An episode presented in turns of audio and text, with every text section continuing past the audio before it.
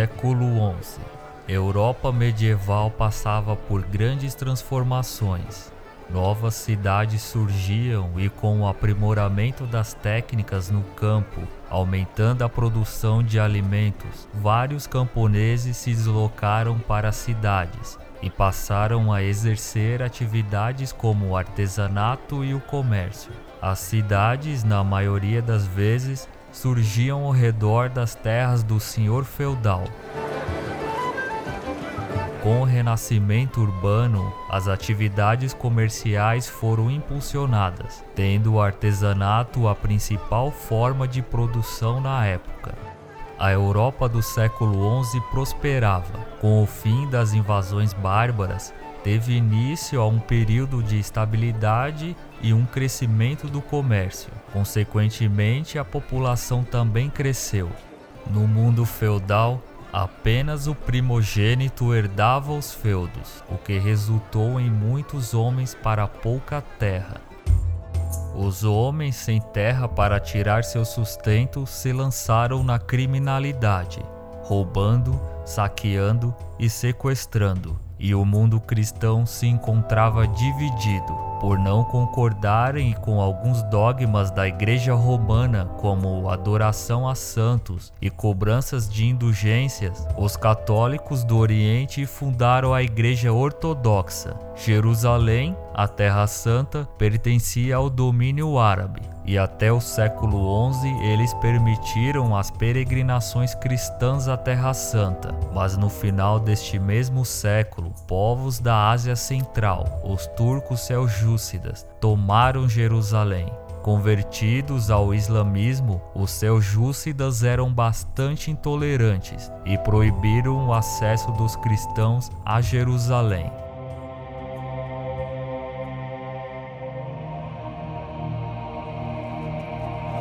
No dia 27 de novembro de 1095, o Papa Urbano II fez um comício ao ar livre nas cercanias da cidade de Clermont, na França. Na audiência, além de muitos bispos, haviam nobres e cavaleiros.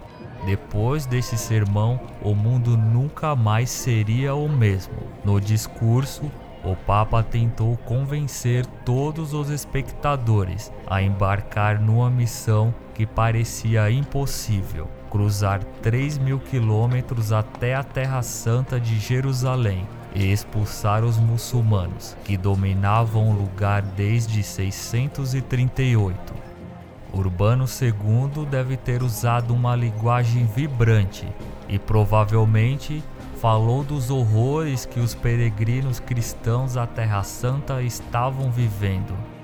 Do alto de sua autoridade divina de substituto de São Pedro na Igreja, o Papa prometeu: quem lutasse contra os infiéis ganharia perdão de todos os pecados e lugar garantido no paraíso. O prêmio tentador no imaginário do homem cristão medieval sempre atormentado pela ameaça de queimar no inferno. A reação da multidão foi imediata.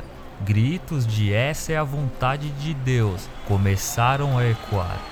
A pregação mal havia terminado e o bispo Ademar de Monteia, num gesto provavelmente ensaiado, ajoelhou-se diante do Papa, tomou a cruz ritual de alistamento em que o voluntário recebia uma cruz de pano que deveria ser costurada na altura do ombro do uniforme de batalha. A intenção do Papa era convocar apenas cavaleiros bem preparados, mas seu discurso empolgou especialmente os camponeses, pobres que tinham pouco a perder. Aderindo o apoio, a primeira cruzada não tinha participação de nenhum rei, e partiu em 1096.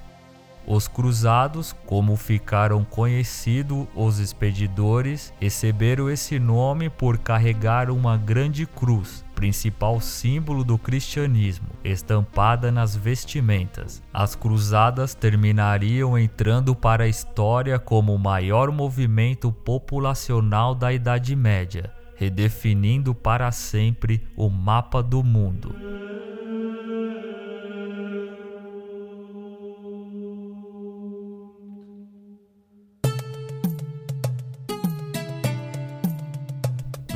No século XI era a região mais forte do planeta. Em menos de cinco séculos, desde a morte de Maomé em 632, a palavra de Alá tinha conquistado a Península Arábica, o norte da África, a Ásia Central, Espanha, Portugal, grande parte da Índia e até uma pequena parte da China. Não era uma supremacia apenas religiosa. Os muçulmanos superavam os cristãos em ramos como a matemática, a astronomia, a medicina e a química. Não havia cidade europeia que se comparasse com os centros islâmicos. O Cairo sozinho abrigava tanta gente quanto Paris, Veneza e Florença juntas, as três maiores cidades cristãs da época.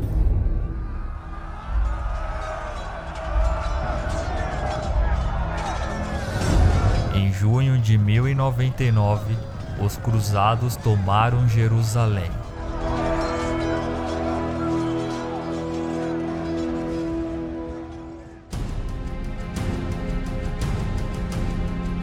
A cidade tinha sido conquistada pelos cruzados, mas chegar até lá continuava sendo um grande problema. Jerusalém era praticamente uma ilha, cercada de muçulmanos por todos os lados.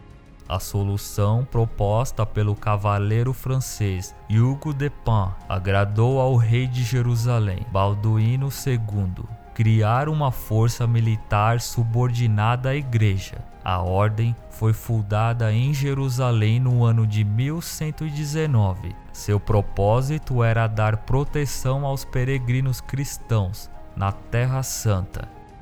O exército seria formado por frades bons de espada, que fariam além de votos de pobreza, castidade e obediência um quarto juramento, o de defender os lugares sagrados da cristandade e, se necessário, liquidar os infiéis. Rei Balduíno II os alojou no local onde outrora fora construído o mítico Templo de Salomão. Assim nascia a Ordem dos Pobres Cavaleiros de Cristo e do Templo de Salomão. Os membros usavam mantos brancos com a característica cruz vermelha, e o seu símbolo passou a ser um cavalo montado por dois cavaleiros.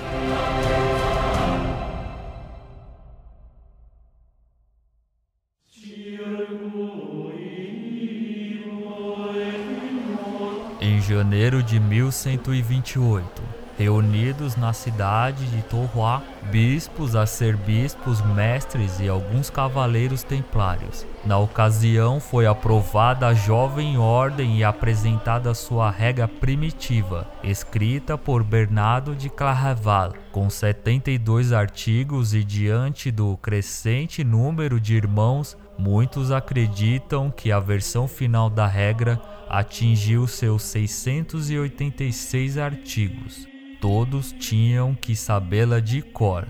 Era uma forma de preservá-la, caso caísse em mãos erradas.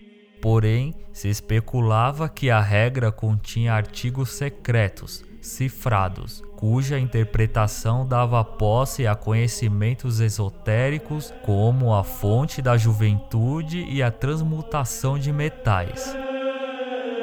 Em 1139 veio a consagração definitiva. Uma nova bula papal isentava os templários da obediência às leis locais. Eles ficariam submetidos dali em diante somente ao sumo pontífice, ou seja, ao Papa.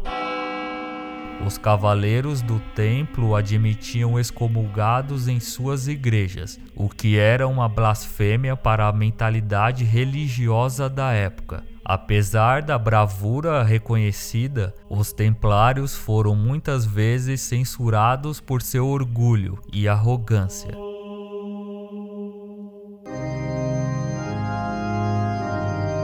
Com o crescimento impressionante da ordem, os templários não pararam mais de receber doações e em pouco tempo estavam administrando uma gigantesca fortuna, espalhada por toda a Europa, composta de peças de ouro, prata, castelos, fortalezas, moinhos, vidreiras, pastos e terras aráveis. O grupo emitia carta de crédito. O peregrino à Terra Santa depositava uma determinada soma na Europa e poderia ser resgatada quando chegasse a Jerusalém.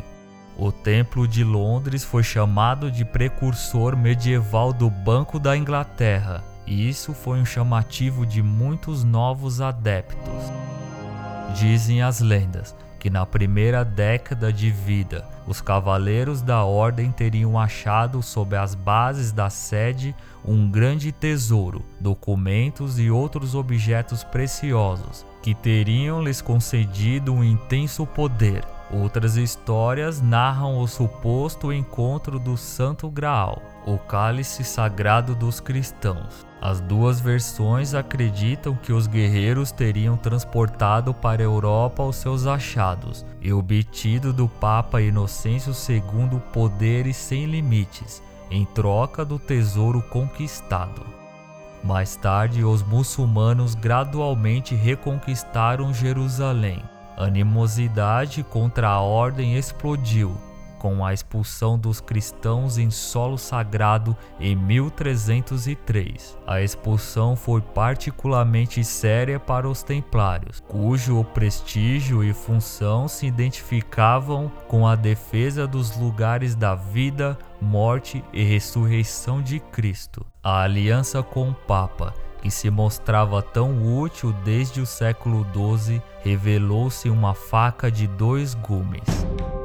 Em 1305, o novo sumo pontífice, o Papa Clemente V, se tornou aliado do rei da França, Felipe o Belo, e os dois conspiraram para a destruição da Ordem do Templo.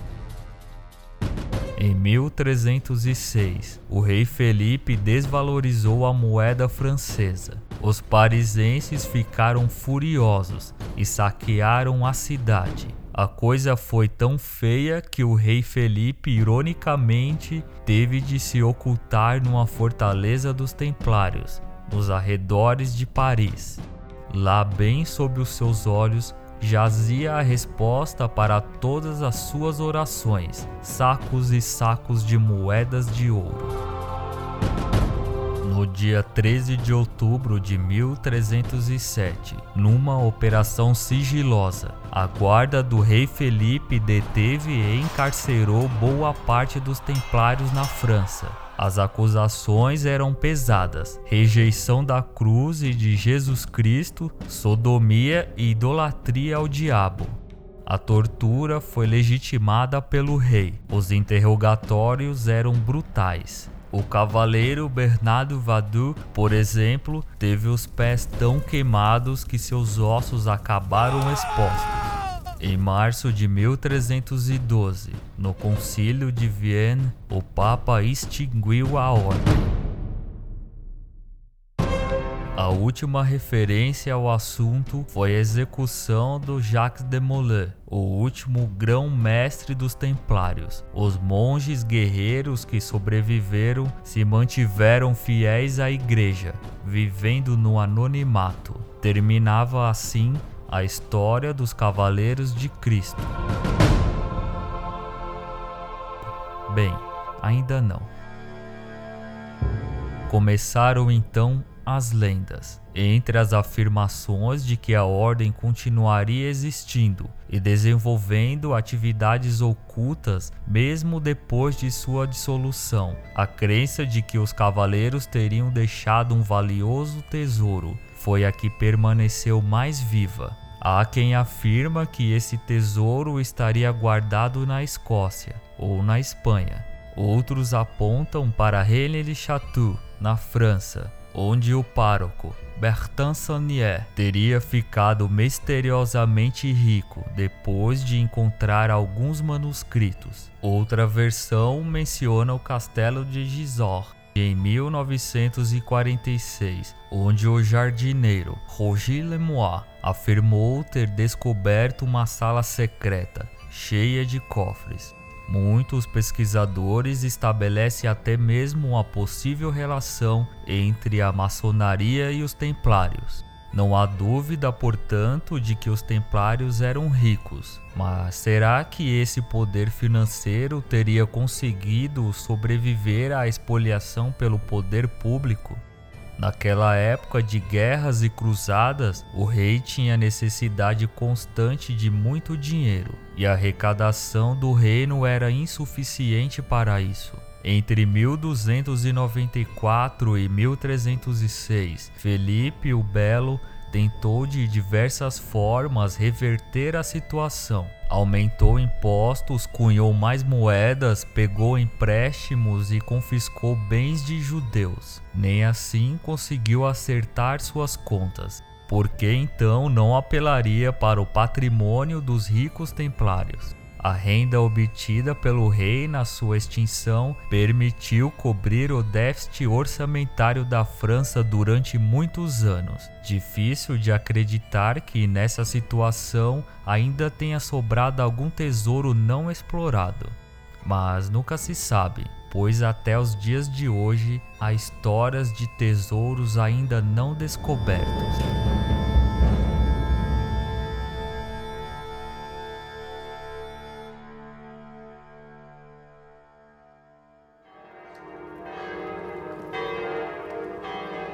Eu sou o Evandro Pinheiro e esse foi o podcast Averiguei o Mistério. Não deixe de enviar suas críticas, sugestões e elogios para o e-mail averigueiomistério@gmail.com. Curta o Averiguei o Mistério no Facebook e siga o arroba averigueiom no Twitter. Deixe seu comentário no SoundCloud e nas redes sociais. E não esqueçam de avaliar o podcast no iTunes. Obrigado por ouvir e até o próximo mistério.